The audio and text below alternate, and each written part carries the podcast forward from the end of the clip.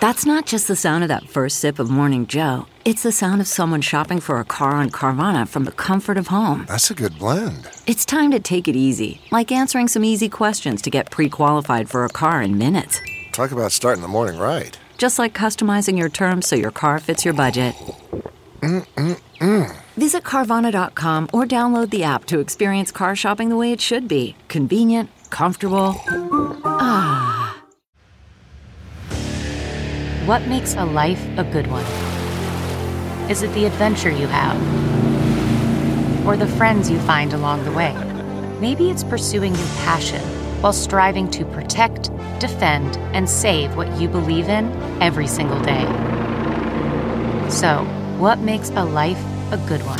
In the Coast Guard, we think it's all of the above and more, but you'll have to find out for yourself. Visit gocoastguard.com to learn more.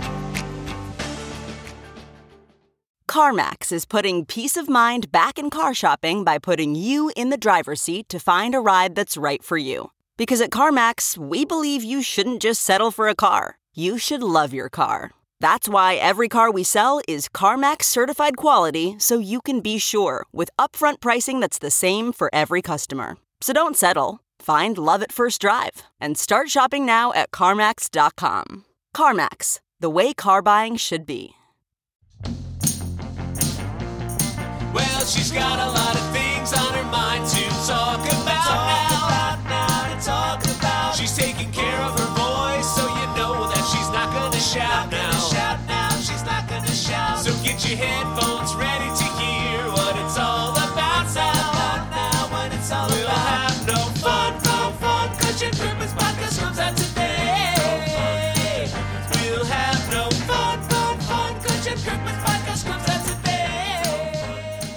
No Fun, the Jen Kirkman podcast, episode 402. Ooh, ooh.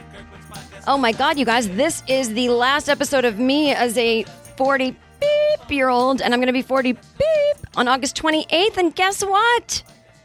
All I want for my birthday is for you to join my Patreon. I am begging you, motherfuckers. Everybody who joins goes, You finally wore me down. Thanks a lot. So glad it's so hard to enjoy my fucking awesome extra comedy. Just, I don't, don't make me. This is my birthday week episode. Are you really going to make me sit here and go, join the Patreon? You know how much extra fun you get. Patreon.com slash Jen Kirkman. The link is in the show notes starts at three or five dollars a month. Come on, folks. Come on. Pay my bills for my birthday. How does that sound? All right. This week. Oh, by the way, welcome to No Fun, the Jen Kirkman podcast. I am your host, Jen Kirkman. And, uh, you know, this is where I come to just be the real me. I'm a comedian, and I'm an author, I'm all kinds of things.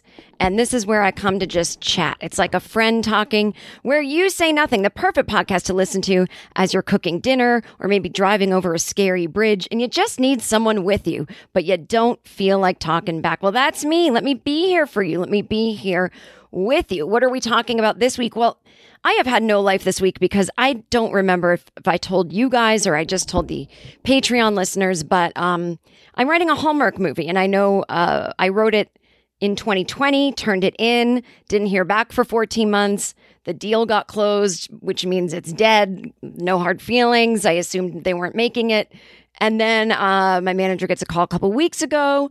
Oh no, we plan to make the movie. She has to write a second draft. I had three weeks to write it. And I am in the middle of, I am in the last week of it right now. If I work 12, 14 hours a day, I can get it done by the night before my birthday, which is when it is due. So, as you can imagine, I have done nothing but write all week. I have no life. What could I possibly talk about? I'll talk about other people's lives. How about that? But uh no, we'll talk about some fun things today. Uh I don't know, maybe we'll talk about the hot gossip of the the guy that wasn't hosting Jeopardy but still the executive producer. I'm going to talk about uh well there's this interesting thread on Twitter about past lives. Um I'll talk about that. And I don't know, I was going to talk about there's so many articles that I'm obsessed with about you know kind of work and where we are today in regards to COVID, but I, I'm not sure which one I want to talk about. Um, I might not even, I might talk about that the history of the rolling suitcase is steeped in sexism. I think I might talk about that one. I'm kind of in the mood for that one today. Oh, my Patreon supporters get to see my um, black and white uh, palm print, not like a palm of a hand, but a palm tree print pajama pants. I mean, I'm a fucking mess. Ooh, all right. Well, let's start the podcast. Hot. First of all, I'm just like, I'm trying not to mention COVID 19, the Delta variant, in every single fucking episode. Do you remember when this all began last year? I think there was an episode I did in April of 2020 where I said, I took a, a, informal poll. Do you guys want me to talk about COVID, or is it is it too upsetting to everyone? Should we just wait till it's over? I mean, wait till it's over. Oh my God, it's never ending. I mean, now I've just accepted it's here forever until it outvariants itself. But we can't control this thing, you know? We really can't control this thing. And, ah, you know, I've got a show coming up in December. I'm in Brooklyn. I'm doing five shows. And I didn't think like COVID would be done by then, but I thought it would be pretty eradicated. And I thought everyone would be vaccinated. I mean, I knew there'd be a small anti vax portion, but you know, uh, it's you have to be vaccinated to get in. Um, I, part of me doesn't want the tickets to go on sale on September 8th. They're going on sale on September 8th. If you want to get an update, you can just click the link in the show notes and you'll get an email the day they go on sale to remind you and to give you a link and all that. But you know, I know there's lots of comedians on the road right now, but but you know what? I think I think what is adding to all of the hysteria that, oh my God, the you know, you get the vaccine, but you can still get a breakthrough case is that most people getting breakthrough cases aren't just seeing one person, you know, and they get it. They're they're going to group things outside that, that of course, you know, we thought we could do a while ago. Oh, everyone's vaccinated. Come to my outdoor birthday party. You know, there'll be 50 people there, but it's outside and we're all vaccinated. Well, that can spread the Delta variant. So it's like yeah, 49 people wouldn't catch it in your life, but if you're all together, so it's more like, you know, it's it's more like we need to stop these group things, and I think that's the problem. You know, um, I don't know. It, I'm just freaking out. I, I I almost don't want to put the tickets on sale because I feel weird promoting something while I know that this is wrong. And, but I'm just hoping against hope that by December, um, people will have boosters and there won't be such a contagious variant for the vaccinated. And maybe the, I'll make the audience wear masks and, I don't know. I mean, obviously, if it gets really bad, we'll, we'll cancel it and everyone will get their money back. You know, I mean, I'll be responsible either way. It just feels there's no joy in promoting what is supposed to be like my big comeback, you know, like my first time headlining since March of 2020 live. And I don't know, I'm not loving it, you know? Um, I'm also just not loving this boosters at eight months thing. I thought the vaccine started to wane after six months, eight months. I, I don't want to wait eight months. And are we getting just the same booster that of the vaccine that we got, or is there a Delta specific booster? I thought Pfizer had that coming out. I need information. I mean, I'll get information. I've just been, you know, head down all week, but but you know, I just 8 months for me is like the middle of November and I'm going to already have done a bunch of stuff publicly by then. Uh, I might have to be in New York for a job. I, I, I that's not going to work for me. You know, my parents are coming out to California in October. I've got an outdoor wedding in October. I don't know if any of this is going to happen. But I don't want to do any of this with my seven month waning vaccine. I mean, I don't want these COVID symptoms. I don't want COVID at all. Oh, God, everything is just, everything sucks. I'm sorry. That's just how I feel right now. Everything just fucking blows. You know, I, I'm sorry. I know this is a comedy podcast, but, uh, you know, I was so happy in April. God, I was fully vaxxed went to see my family. You know, things were looking up. I just felt, listen, I'm glad I had that respite, right? Going to people's houses without masks on, it just felt so free. And now just everything feels like, is this dangerous? Should I do this? I don't know. And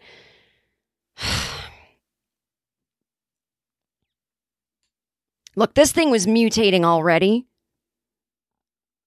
But the way it exploded here in America, it is. Oh, I can't even get. I can, what am I going to yell about anti vaxxers again on this podcast? I can't do it, but guys, it's the only thing on my fucking mind. I am just weighed down with, even if I'm not consciously thinking about it, I just unconsciously know in the back of my mind that this country seems like it's going to hell in a handbag of disinformation and people who are just so righteously anxious. And I don't mean they're rightfully anxious, they're righteous while they're anxious.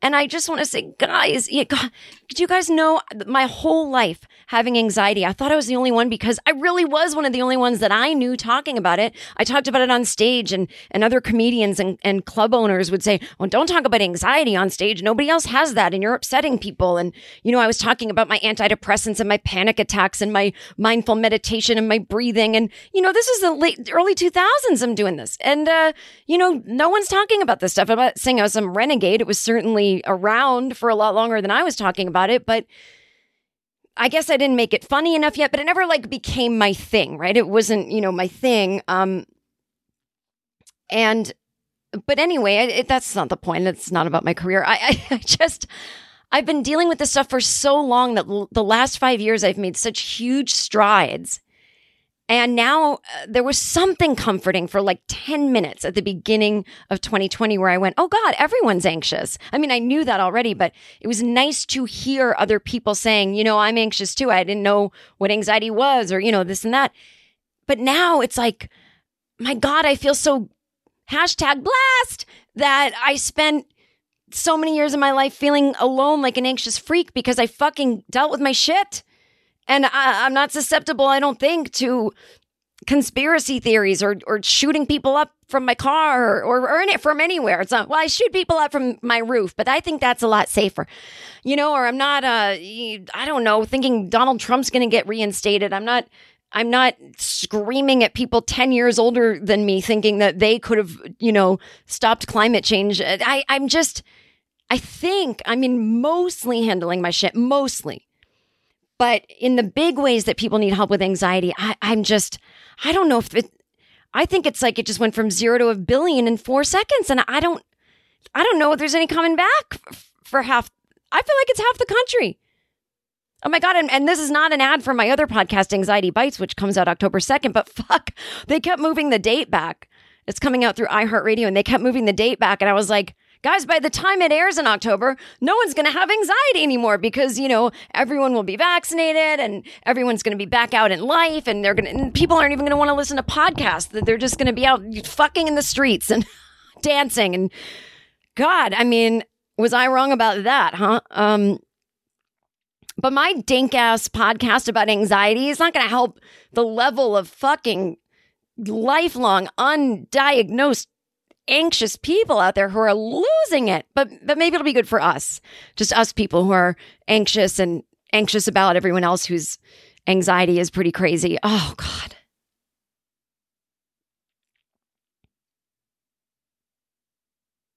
It's just not healthy it's just not healthy to know about it every five seconds. You know, and we, and I know we've talked about this, we get tricked with social media thinking, well, I need to be aware. Yeah, but think of how often you are just clicking into a portal to be aware of like all the trauma other people are experiencing that you can do nothing about. You might unconsciously look at it 20 times a day. That's completely mental. Okay, picture this. It's Friday afternoon when a thought hits you. I can spend another weekend doing the same old whatever, or I can hop into my all-new Hyundai Santa Fe and hit the road. With available H-Track all-wheel drive and three-row seating, my whole family can head deep into the wild. Conquer the weekend in the all-new Hyundai Santa Fe. Visit HyundaiUSA.com or call 562 for more details. Hyundai, there's joy in every journey. Ah. Well, anyway. Well, here's here's something fun. Have you guys ever heard of the dancing plague of uh nine of fifteen eighteen? Here, maybe wouldn't it be fun if we could get this kind of plague going? This is on history.com. In July 1518, residents of the city of Strasbourg, then part of the Holy Roman Empire, were struck by a sudden and seemingly uncontrollable urge to dance. This is like pre pre modern Footloose. This is like the movie Footloose, but everyone smells because deodorant hasn't been invented yet. The hysteria kicked off when a woman known as Frau Troffea stepped into the street and began to silently twist, twirl, and shake. She kept up her solo dance-a-thon for nearly a week. I mean, she would have killed it on uh, Facebook Live streaming. And before long, some three dozen other Strasbourgeois had joined in. By August, the dancing epidemic had claimed as many as 400 victims. With no other explanation for all the dancing, local physicians blamed it on hot blood and suggested that the afflicted simply gyrate the fever away. Okay, so wait a minute. This was so what I'm getting is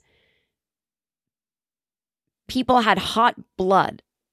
They had fevers? I, I, don't really know. A stage was constructed and professional dancers were brought in. The town even hired a band to provide backing music, but it wasn't long before the marathon started to take its toll. So, local physicians told people to keep dancing to dance their fever away. Okay, so anyway, many dancers collapsed from sheer exhaustion. Some even died from strokes and heart attacks. The strange episode didn't end until September when the dancers were whisked away to a mountaintop shrine to pray for absolution. What? The Strasbourg dancing plague might sound like the stuff of legend, but it's well documented on 16th century historical records.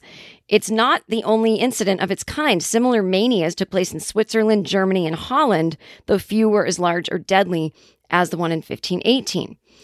Um, there's a historian named John Waller who said the most likely explanation of what the hell this was is that Saint Vitus, a Catholic saint, believed uh, that the power to curse. Wait. 16th century Europeans believed that Saint Vitus, Vitus had the power to curse people with a dancing plague. When combined with the horrors of disease and famine, which were tearing through Strasbourg in 1518, the St. Vitus superstition may have triggered a stress induced hysteria. Okay, so here we go. So the reality of what was happening was there just was um, disease and famine, you know, coursing through this place. And some whack doctor suggested, oh, well, it's this saint um, that has cursed us, that has cursed you all with a, um, you know, first some whack doctor told people to dance. Then people thought a saint had cursed them. And then it just spiraled into this mass hysteria. And I feel like that's what we're in now. Like we are in a sort of mass hysteria and a mass delusion. The fact that, ah, here I go. I'm trying to distract from thinking about this. But just the fact that, you know, children are getting COVID now. Remember the first round, they really weren't.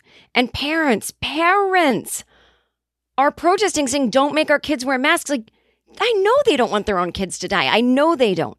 They think they're saving their kids from something, or maybe they're just, they're in such anxiety that their kids might have anxiety from having to wear masks. And they've just put them themselves in this like mass paranoia hysteria that masks are the government trying to control us. I mean, can you imagine the, the United States government that has nuclear bombs and tanks and all kinds of things is trying to control us with medical masks, paper masks? It's not like they're making us wear gas masks. That's how they try to control us? They're doing a bad job. I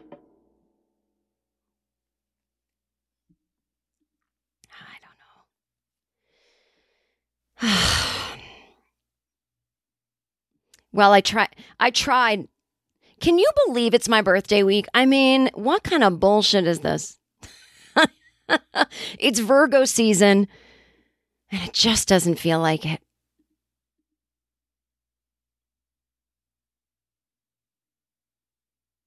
Ugh. Ugh. How about this? Let's talk about something spooky. So, I don't know if you guys believe in reincarnation. Now, I I don't believe or not. I don't care. Uh, the whole world is a mystery to me. So, sure. Why not reincarnation? Now, I don't believe in it. I'm not saying that you shouldn't. It, it, it wasn't really part of my religious upbringing. I know some religions have reincarnation as part of the you know structure of belief and so I'm I'm in no way trying to shit on your religion if that's part of it. It just doesn't come naturally to me because I wasn't raised with it really. But I'm pretty basic. You know, I believe we when we die it's just like pre-birth. We just don't even know. I don't believe in an afterlife. I mean, but if other people do, I'm psyched about it for them. And I can I can uh, get into it. Like, sure. I just personally, since I can't comprehend it, it kind of scares me. So I just would rather there not be, unless I'm totally wrong about what it is. Um, but I just don't like the thought of having consciousness and being aware of it um, being aware that I'm in an afterlife. I know everyone says, no, no, no, it's not like that. Your soul is free. I don't know. My soul's pretty stubborn. Nervous about my soul going, I can tell I'm in the afterlife and I'm bored. That's not, I don't think, I don't think that's for me. I remember when I would go to bed at night, my mother would tuck me in and I would ask her the big questions like, what happens when we die? And she'd say, Oh, you go to heaven well, what's in heaven? Oh, you're on a cloud and there's angels and um it's you're just so happy to be there. And I said, Well, what do you do in heaven? You just be there and you're happy and and it goes on and on. And I said, It never ends. No, there's no death in heaven. It goes on and on. And in my mind, this is how long it, it goes on and on and on and on and on. And she did that for 19 hours. That's my memory. She probably just said, Oh, it's beautiful and you live in heaven and there's no death there and you, and you live on. But I just remember she shut the good night, Jenny. And she shut the door. And I'm laying in the dark at five years old going on and on and on and just picturing being in heaven on and on and on and looking down at everyone else on earth having fun and going, I'm trapped up here forever. So for me, the afterlife is not a comfort. Now, I don't want to talk about this because my God, can I? I don't want to be upset about more things, but Mittens, my best friend, the second Mittens in my life, OG Mitty, my cat growing up, which was really my sister's cat, but then they moved out because they were older than me, and Mitty died when I was 12. Um, Mitty lived to be 20. My sister had another tuxedo cat named Miss Mitty. She was a little cute little thing, but she actually didn't live very long either. And then Mittens, Mittens the second, Miss Mitty was her name. Her name wasn't Mittens. And then, but then she named her other tuxedo cat Mittens. As you guys know, Mittens is my best friend in the world. I FaceTimed Mittens during the pandemic. I went home to see my family and I spent a lot of quality time with Mittens. Mittens is on the Hay Girl merchandise that uh, you can purchase, and a portion of the proceeds do go to food banks. You can click the link in the show notes for that. And uh, I like Mitty better than I like anyone else. That includes all of you, everyone in my family, all my friends. I mean, Mitty seemed like um, some a, a, being more than a cat. Like Mitty was not like other cats. I know people say that. My sister has three other cats, and I love them dearly, but they're just not a Mitty. There was just something special and different about Mitty, and uh, she has been missing for a month. But my sister has contacted a couple of animal mediums and two of them don't know each other and they both said the same thing and i believe them actually and i i think mittens was taken by a coyote because there are coyotes in my sister's neighborhood and uh They come into my sister's yard often and take other things. They'll take a bunny, they'll take fucking whatever. So, what one of the mediums told my sister was that Mitten's energy is really strong, but she is gone. But she doesn't know she's gone. And so she needs to cross over. And I said, why, why do we need to cross her over? If she feels like she's here, great. And uh, I guess they said so she can reincarnate. I said, um, listen, I can't argue with you. Uh, sounds good to me. So, you know, and I think it's good to, I just think it's a good energy practice anyway, right? So I don't know what my sister's up to with that. She's supposed to do some things to help Mittens crossover. Now, I believe if there is reincarnation, I think this is my first life. There's no fucking way, unless I was so stupid that I've lived before, because I feel like I'm a late bloomer and I'm kind of a fuck up. So, I'm like, what was I like in another life, and why have I learned nothing? Um, but oh, Mitties, Mitty, Mitty, Mitty. Ugh, I can't even, you guys. What is up with this podcast? so depressing. Ugh, you know, as I say, it's always honest and real. Maybe this week isn't one of the funny ones. So, anyway, I'm very fascinated though with children who say weird shit about other lives. And I know this is a phenomenon because my friends' kids have done this and they've told me stories. And I'm always, know, my friends will be like, oh, my daughter came in my room last night out of the blue and just said, Mommy, you're going to die someday, but don't worry. I've already been dead and now I'm back. And then walks out of the room. And my friends will be like, I'm sorry, you don't have kids. You don't want to hear a boring kid stories. I'm like, that's not a boring kid story. Every other story you told me has been fucking boring. Please tell me more about the time your kid walked into your room when you thought they were asleep and said something completely psychotic. I I want to hear those stories all goddamn day long. So anyway, I, I don't know who this person is. Um, he looks like a comedian because he has holding a mic in his uh, avatar photo on Twitter. His name's Dan Schreiber. I think he's a, a UK comedian. Somehow this came up in my feed. He tweeted, Interesting bedtime chat with my three year old tonight. Daddy, I had a family a long time ago and my mummy was called Sochi and I was called Anki, but then I died and now I'm with your family.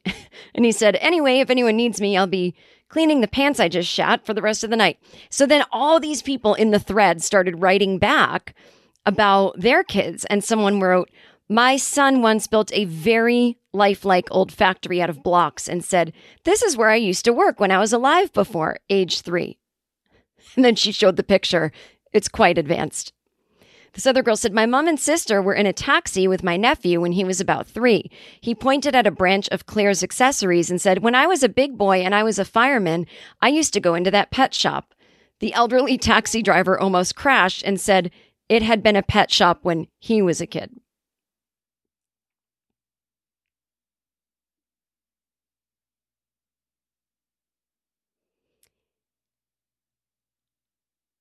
Uh, this other woman said, My kid often asked about her, often talked about her old family. So th- this person's four four year old. Uh, so one day I asked her what happened, and she said very simply, "There was a big storm, and bad men came, and my mother tried to protect us, but she died." no, could this could be kids' imaginations, right? But and maybe it's part of the brain's development process that they have to think about life and they've been here before. I don't know. Or maybe they're more connected to the spiritual realm because they they've just came from it and they just, there's no filter yet and they just tell you. You know, I don't know. But it's interesting though, when a little kid says that, I go, oh my God, maybe there are past lives. I believe that kid. That kid's a goddamn little genius, a little sage. But if you sit across from like a 35 year old who's like, yeah, so in a past life, I was, um, I was, um, a saint and she was burned at the stake. You're like, okay, crazy. You know, you don't want to hear about it. Well, it's because adults never can just be some schlub. For in a past life, I was a total fucking schlub. I worked in a uh, office in a cubicle. I worked in the first cubicle um, that was ever made. And then, um, yeah, I crossed the street without looking. I got hit by a car. No one goes, Oh, that was my past life. Everyone's always like, I was an ancient Roman goddess. No, you weren't, Phyllis. You weren't.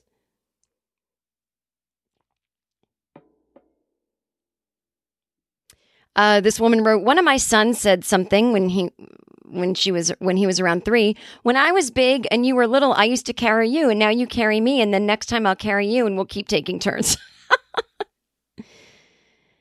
uh, my three year old used to describe how when I was big, the machine cut off my head, and he'd use the trash can lid to demonstrate on his baby doll. One day, after weeks of this, I asked him to draw the machine. I kid you not, he drew a guillotine. He even knew how the mechanism worked. That's fucked up.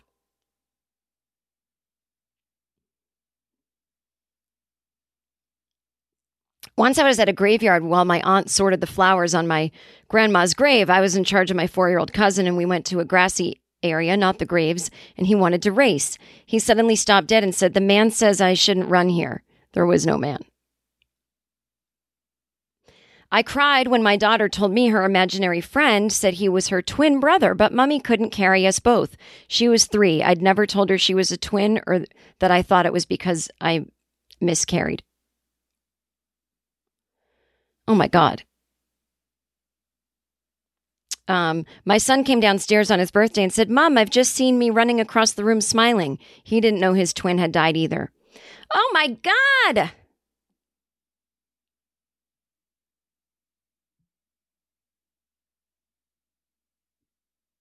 This this one person pops in with a uh,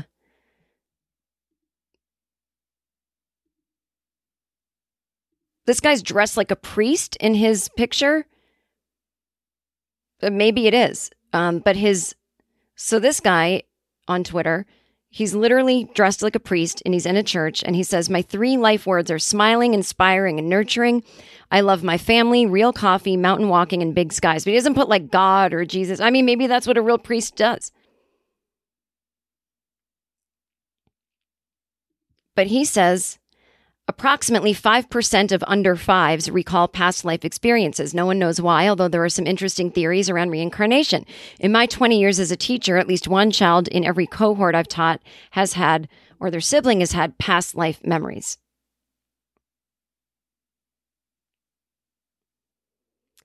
Yeah, this other woman says, My five year old often starts conversations with, When I was called Stephen, he also pointed to an old coal mine we had never visited before, and he didn't know that it was a mine and said casually, I used to work down there. so weird. I want proof. I am so tired of not having proof of things. I want to know all the mysteries. I want to know is that true? I know aliens probably haven't visited us. I know that. There's no way they can get here unless they break through some kind of wormhole. I but I need to know the mysteries of that. Are there really ghosts? What did Katie and Tom Cruise's marriage contract look like? Tell me, I need to know the secrets of the universe.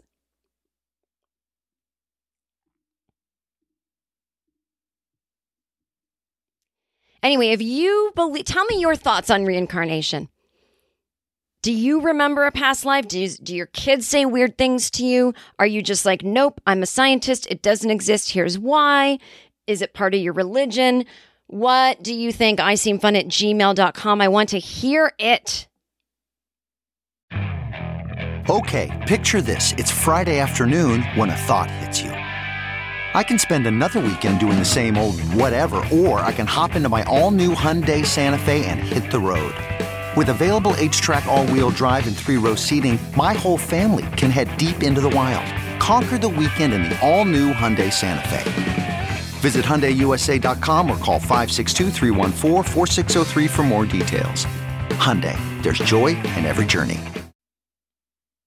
God, I have so many listener emails to read too to you guys.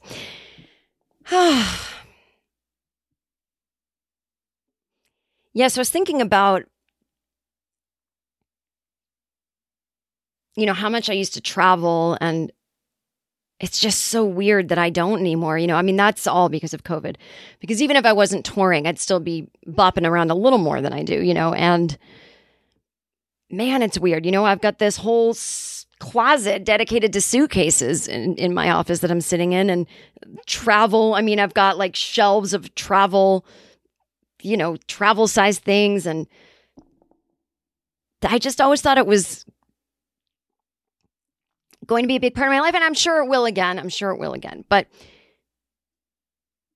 I was reading this interesting thing the history of the rolling suitcase. Now, I feel like there is really nothing in the world that we can learn the history of that isn't steeped in, but this didn't come to us right away because of sexism. You know, it's always like, my God, without all the isms, how much further could we be as a species? So, this is in theguardian.com. Why have some brilliant innovations from rolling luggage to electric cars have taken why have they taken so long to come to market? Macho culture has a lot to answer for. Macho macho man, I want to be. That is the best YM uh, not YMCA Village People song. You know, I really hate that Trump ruined the Village People by playing them at his rallies. You know what I mean? Um, why isn't my Bose speaker working? I hate everything right now. Nothing works. Um,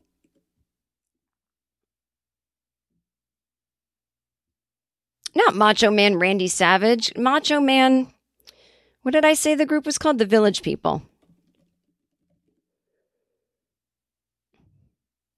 They're so good. Let's just listen to a little bit of that song for a minute. Sorry about this ad. Here's a group that's uh, known from Oh.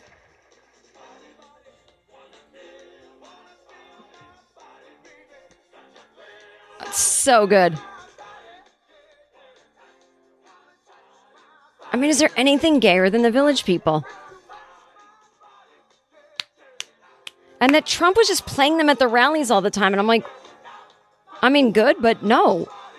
Like ruining YMCA forever. But maybe we can take back Macho Man. Did he used to play that too?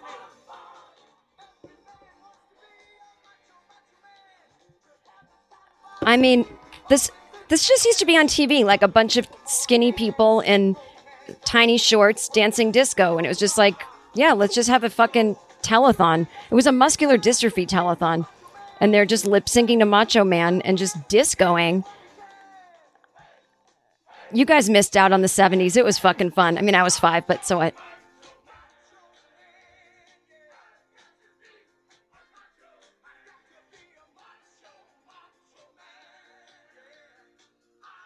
I'm showing my guns on the uh, Patreon video version. They're not that great right now, actually. macho, macho man. Woo! How's that podcast you listen to, honey? Um, it's kind of weird today. She's really depressing. Yeah, she's saying COVID's never going to end, and a cat maybe got taken by a coyote, and and she's trying to. Now she's listening to Macho Man, but you know I kind of can't hear it. Why don't you put back on Joe Rogan? I think I will. He he's got someone on who says COVID's not real, so I, I think I like that better. Oh, I would put that on. Okay, anyway, so in 1970, an American luggage executive unscrewed four casters from a wardrobe and fixed them to a suitcase. Then he put a strap on his contraption and trotted it gleefully around his house. This is how Bernard Sadow invented the world's first rolling suitcase. Can you believe it was only 1970? I mean, I would have thought those were invented in the 1800s. It roughly happened. I mean, I actually remember growing up and seeing, at least on TV, people carrying suitcases. But once I saw a rolling suitcase, I never thought this is new. It just thought there were both kinds, you know. Um, it happened roughly 5,000 years after the invention of the wheel and barely one year after NASA put two men on the surface of the moon. We'd even invented the hamster wheel. So why did it take us so long to put wheels on a suitcase? This has become something of a classic mystery of innovation. Nobel Prize winning economist Robert Shiller discusses the matter in two different books, Narrative Economics and The New Financial Order. He sees it as an archetypal example of how innovation can be a very slow footed thing and how the blindingly obvious can stare us expectantly in the face for an eternity. Nassim Nicholas uh, Taleb is another world renowned thinker who has pondered the mystery. Having lugged heavy suitcases through airports and railway stations for years, he was astonished by his own unquestioning acceptance of that status quo. He sees the rolling suitcase as a parable of how we often tend to ignore the simplest solutions. As humans, we strive for the difficult, grandiose, and complex. Technology, such as having wheels on suitcases, may appear obvious in hindsight, but that doesn't mean it was obvious. Similarly, in management and in innovation literature, the late invention of the rolling suitcase often appears as somewhat of a warning, a reminder of our limitations as innovators. But there's one factor that these thinkers have missed. I stumbled upon it when I was researching my book on women and innovation. This is not me talking, by the way, in case you, I'm reading an article written by Katrine Markel. Again, in theguardian.com, she says that um, she was researching a book on women and innovation, and she found a photo in a newspaper archive of a woman in a fur coat pulling a suitcase on wheels. But it was from, from 1952, 20 years before the official invention of the suitcase, the rolling suitcase. She said, soon a completely different story about our limitations as innovators was rolling out. The modern suitcase was born at the end of the 19th century when mass tourism first took off. Europe's large railway stations were inundated with porters who would help passengers with their bags. But by the middle of the 20th century, the porters were dwindling in number and passengers increasingly carried their own luggage. Advertisements for products applying the technology of the wheel to the suitcase can be found in British newspapers as early as the 1940s. These are not suitcases on wheels exactly, but a gadget known as the portable porter, a wheeled device that can be strapped onto a suitcase, but it never really caught on. In 1967, a Leicestershire woman wrote a sharply worded letter to her local newspaper complaining that a bus conductor had forced her to buy an additional ticket for her rolling suitcase. The conductor argued that anything on wheels should be classed as a push chair. She wondered what would he have done if she had boarded the bus wearing roller skates. Would she be charged as a passenger or as a pram. The woman in the fur coat and the Leicestershire woman on the bus are the vital clues to this mystery. Suitcases with wheels existed decades before they were invented in 1972, but they were considered niche products for women. And that a product for women could make life easier for men or just completely disrupt the global luggage industry was not an idea that the market was ready to entertain.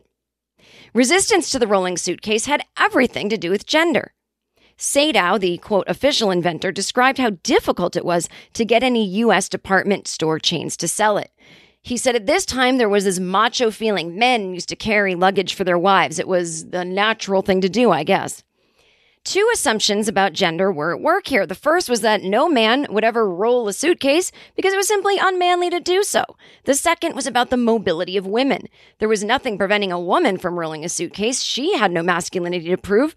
But women didn't travel alone, the industry assumed. If a woman traveled, she would travel with a man who would then carry the bag for her.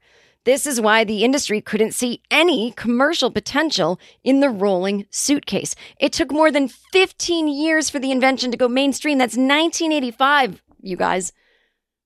Even after Sadow had patented it, patented it. In the 1984 Hollywood film Romancing the Stone, a rolling suitcase is featured as something of a silly, feminine thing. Kathleen Turner's character insists on bringing her wheeled suitcase to the jungle, to the great annoyance of Michael Douglas, who is trying to save them from villains.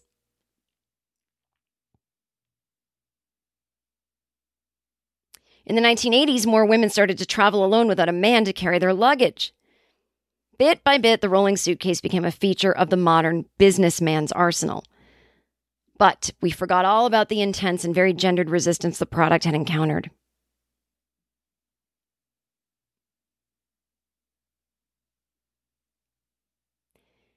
And then this person goes on and on with their opinions. This broad's just going on with her. But isn't that crazy? I mean, again, this limits men as well, right? Men have to put up with all this bullshit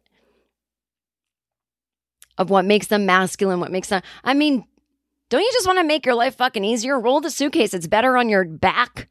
You want to have to throw your back out? You know?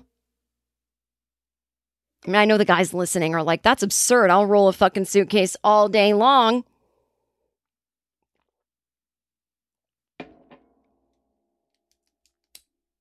But this is why I go, you gotta put put more women in charge of things because we didn't have these limiting limits. Does that make sense? We weren't told we weren't masculine if we didn't do so and so and so and so. So we've got all these ideas that you guys won't let us invent because you think your dick's gonna fall off.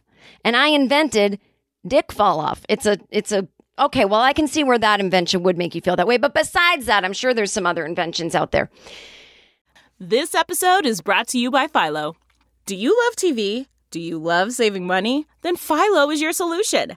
Philo has shows, movies, and live TV for just $25 a month. You can even try it for free with their seven day free trial. No contracts, no commitments, no hassles, just a better way to watch TV. Never miss a minute of shows like the hit docuseries Where is Wendy Williams or classics such as Friends. If you can't get enough TV, then there's no better way to watch. Philo has more than 70 channels like BET, MTV, and AMC. And the best part, you can try it yourself with their seven-day free trial. Sign up today at philo.tv slash poppods. That's p-h-i-l-o dot tv slash p-o-p-p-o-d-s to get 50% off your first month. I really, I do kind of miss rolling my suitcase through the airport. It does feel like freedom. You're just by yourself rolling a suitcase.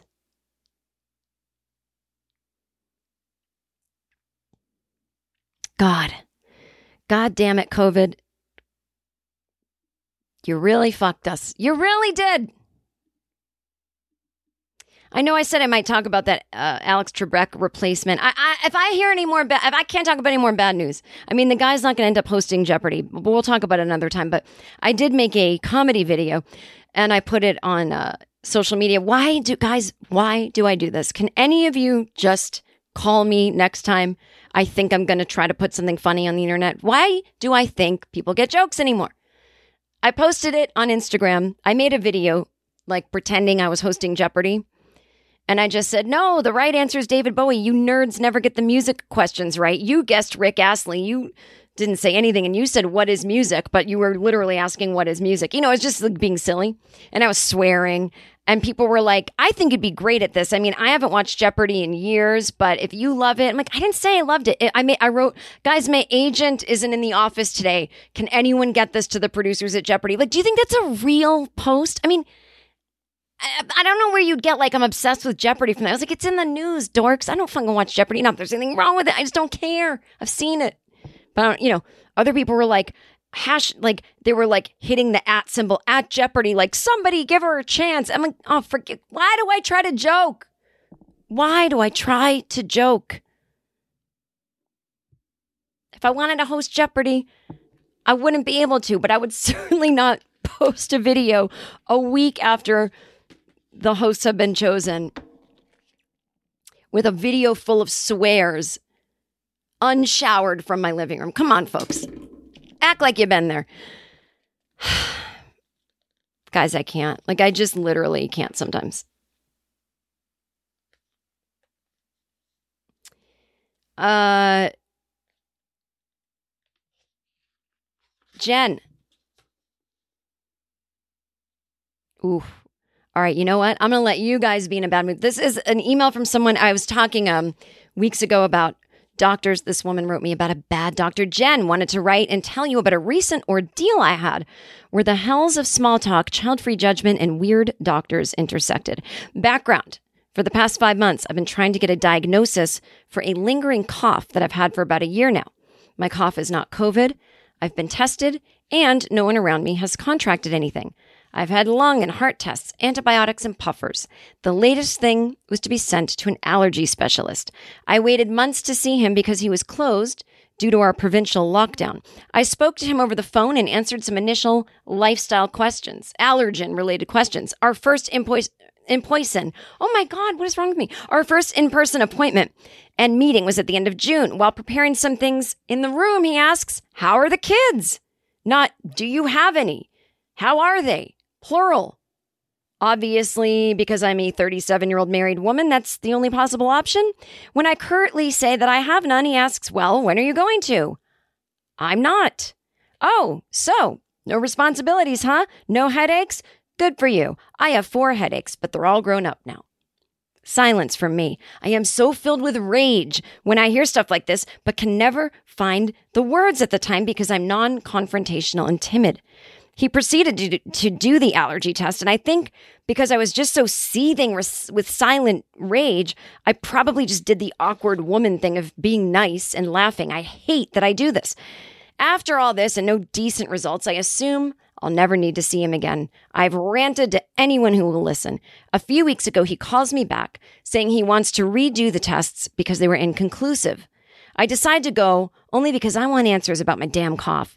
And he was shitty again this week. As soon as he walked into the room I was waiting in, he made a joke about my allergy mystery being such a disappointment and tapped me on the head with a file folder. The way you'd scold a child or a dog. I ducked out of the way and scowled at him. Then joked about messing up my hair. He did another allergy test while complaining that I wasn't being chatty enough. I wasn't going to offer anything to the conversation. I hate this man. Then, as I left with an appointment to come back the next day to show him my arm, he says that he hopes I'll have more to say tomorrow. I left full of rage, told all my friends and family about this awful man, and was determined that I will ask for a referral to a new allergy doctor and will write a scathing review later on. The next day I return, ready to be cold as hell to him, but he actually had relevant things to say about my tests and not a moment of small talk and actually treated me like an adult. I might have to go back again once I've tried this medication, but I'm so mad about the whole thing, but I guess I need to stick with it or else have to start all over with a new doctor. I'm not being taken seriously as a young woman, and because I don't have kids, he's taking that license to treat me like a child. I wanted to share this story because I want someone else to be mad about it with me. I'm pissed! Any tips for what I could say to his face next time he's rude or condescending? I may be too timid to say anything, but it may give me some confidence to try. Amanda, well, Amanda, I think you should get the fuck out of there. I know it sucks to start over with a new doctor, but you have to. And go to a goddamn woman. I'm just like, I'm sorry.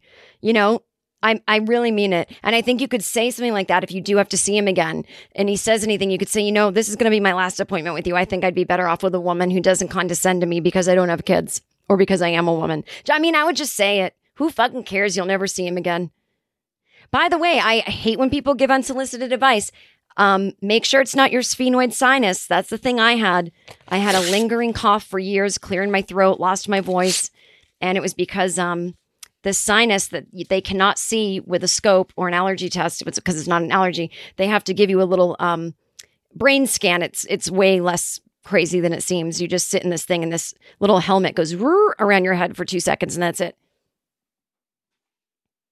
but anyway maybe it's not that but that i mean i would just be like straight up straight up like samantha from sex in the city in that episode where the doctor claimed that she had breast cancer because she didn't have kids and she was like excuse me I'm going to find a female doctor. You are lucky to have seen my breasts.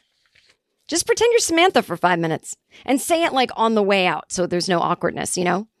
And then you get to like strut off. He's not going to say anything back. And if he does, he'll look stupid. There's no way he'll have a comeback that quickly. Welcome to Fail Better, David Duchovny's new podcast with Lemonada Media. On Fail Better, David, who has experienced both low and high profile failures throughout his life, explores the vast world of failure, how it holds us back, propels us forward, and ultimately shapes our lives. Each week, he'll chat with guests like Ben Stiller, Bette Midler, and more about how our perceived failures have actually been our biggest catalysts for growth, revelation, and even healing. Through these conversations, he hopes listeners can learn how to embrace the opportunity of failure and fail better together. Fail Better is out now wherever you get your podcasts.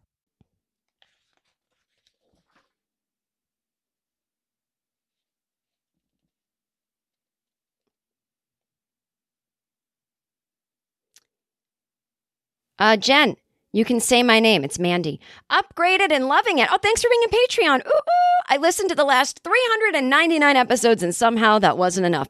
This is my most fun addiction, enjoying your comedic views and fun stories, even while massaging people. Yes, I was massaging someone when you read my email aloud and I almost died of elation and surprise. I even started ending with a scalp massage. People love it. I love that if you got that from me, I lo- you're welcome everybody. Now, do you have headphones in and are you sure they can't hear what you're listening to? You you're not playing Wait, there's no way you're playing it out loud. Okay, I'm, I'm just going to say. I want to log your massage tips and gripes of therapists talking because this is valuable, concise information. Your verbalized point of view could be sold to and or taught as a class for massage therapists. There's a certain market for it, for certain.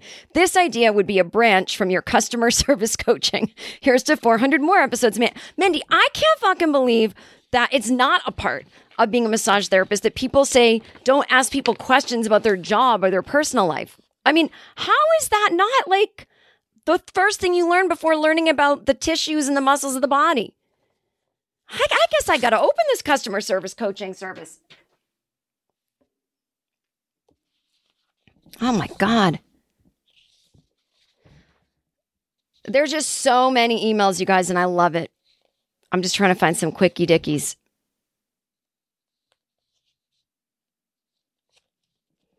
Matt says, I wanted to share my thoughts on my short experience with an open mic. Saw on Instagram the bar I live near started their open mic comedy back up. So I signed up towards the end because I didn't know any better. that means 20 out of 24, and there were four people in the crowd when I went up. Confident to say I did pretty well for a first time. I, I know this because I saw people bomb and I heard why, and it looked sucky. I had three ish jokes. My first one got a laugh, the second one was very medium, but it tied together nicely with a light chuckle, and my last joke actually finished strong. There was a guy who only made jokes about his D. There was also a college white guy who used the hamburger bit throughout his set. At the end of the ho- at the end, the host, a black guy, called him out for cultural appropriation. You know, Alonzo Hamburger Jones from Def Jam Comedy. I was cringing because it sounded familiar, but I couldn't put a name to it. I think I, I don't really know it that well, but I think there is a guy who just ends every joke with hamburger, but it's he's like famous. Okay, uh, I was okay. Uh, then the next guy complained about how he killed the show when the last guy, when he was the last guy to an open mic. The host wasn't having that. Are open mics always like this kind of bonkers? yeah, yeah. I've been at open mics where the host took his pants down and took his dick out. So that was the first one I ever went to, and I left and didn't go on stage.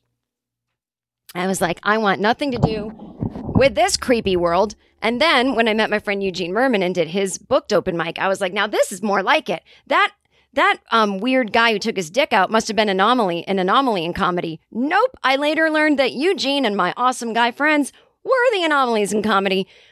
Booked uh, all open mics are this crazy. It is a bunch of lunatics, and that that's what it is. It, you described exactly like central casting and open mic. Um, anyway, I've been on fire this week and I wrote about five jokes and one of them's growing and growing. I'm a cis white guy who actually likes female comedians and rappers, and I'm not really, really into sports. So don't take it weird that I look up to your work. I don't. I used to. Sometimes I'd see young men at my show and I didn't think it was weird at all. I thought it was awesome. And so what I've always dreamed of is that, you know, we get beyond gender and all that and we can, and men can listen to women talk and not be like that's women stuff. But um i i would always be like wait why are you why do you know to be like this? Like i'm always just want the like i'm just wow you know? But no i don't think it's weird. I promise i won't steal anything but i do have your storytelling real life style i guess it's what you call it Oh yeah, I mean, I had the same style as Janeane Garofalo, and I'd never fucking seen her, and Marc Maron too. I'd literally never seen them, never heard of them, and I was kind of in that same storytelling bent. And then I saw them in New York, and I was like, oh, I, these people remind me of me, um, except better. I'm not saying I'm, you know what I'm saying. Uh, should I make a comedy stage stage name, or is my real name better? Uh, Matt Damrich, I think. Don't make up a name. Just be yourself, and you know, listen. I, I be myself for a living and I don't even know who I am. So it's always changing. And uh, I'm a hippie dip, so I don't have any like good career advice for people. But don't don't change your name. There's no point unless you had a really hard name to pronounce. But um, there's no point. No, no. Okay.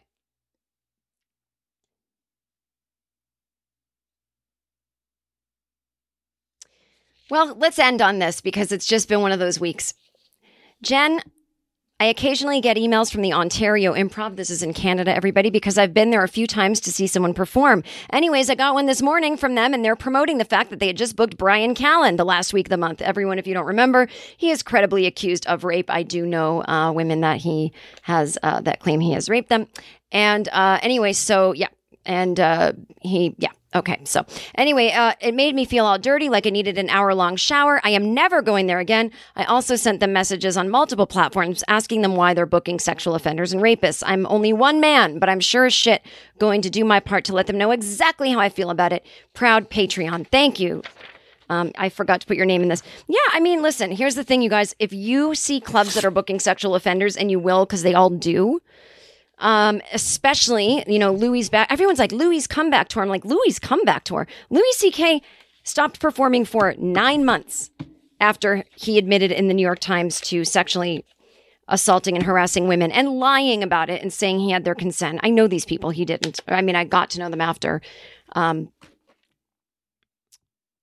and getting consent, by the way, I don't don't even get me started. Asking someone, "Can I jerk off in front of you?" Which he did to me, damages the person for life. It fucks you up in ways that you don't even know it did until years later. And for me, what it did was he immediately made me feel like I didn't belong in my own scene. And I just didn't feel like going out and doing comedy for a while. It was weird. I saw other people hanging with him. I just wanted to stay away from him. And uh, it's a whole long story. But the point is, guys, if you want to protest a club. So anyway, my point is, oh, so they're like, oh, Louis come back to him. Like, um, he's been performing the whole time, and he put out a special on his website like a couple years ago, and he has millions of subscribers. Like, he's we- still well. He never went away. He had nine months. Big deal. People that aren't having a sex scale to take nine months, and he didn't come back and ever talk about whatever fuck him. But anyway, he's out there performing again, having female comics as openers. So, you know, the world is a trash pile, right? But my point is, guys, if you want to protest a club that books sexual offenders, um, what I recommend doing is looking at the schedule and finding the weekends that someone who isn't a sexual offender is performing, preferably if they're, you know, a woman or a gay, LGBTQ, trans, whatever, just someone that you know, clubs normally go, oh, I don't know if we can book them because, you know, I don't know if they'll get an audience. Go support them and make it known when you're at the club. Fill out the comment cards and say, I only come when you have women and blah blah blah. And i brought 10 people tonight because i bring my bowling league i bring my girls i bring my family you know and you'd have a lot more of my business if you didn't book like like do it in the positive as well because you know a lot of times when people go i'm not coming anymore you kind of go like oh did you ever really come? You know it, it, it's not that bit enough people do come to see those people that unfortunately boycotting it isn't enough uh, definitely letting them know like here's the thing clubs and any business hates getting negative attention. And so the more you can just annoy them every time they book a sexual harasser, they'll be like, you know what? We got so many fucking tweets and texts and calls and emails and Facebook comments last time. Like, let's not even fucking do it. You know, and then you've got to go the next step and buy tickets for the positive because I know it sucks. Like you don't want to give your money to a place like that, but you're also, you're not, you're not quite it I don't I wouldn't look at it quite that way. Like you're putting money in the pockets of the wait staff, you're putting money in the pockets of the comics that aren't that and they deserve to make a living too. So I think you know, if you guys can look at it that way, that's a great way to be little revolutionaries out there. Oh God. Well, sorry for the depressing episode. I mean, I know you're you're like, that was my favorite one whenever I say that. No, I usually say when it's boring. You guys are like, that was actually my favorite one. Um, you you guys might be like, no, that was depressing. You're right. I'm just, you know, I'm so fucking busy. I gotta go back, start writing tonight. And I'm just, I'm just, I'm overwhelmed. I'm overwhelmed. Um, I'll see y'all next week. Please join the Patreon for my birthday. That's all I ask. It's all I ask. Um, I don't know. I have nothing else to say. Until next week, have fun.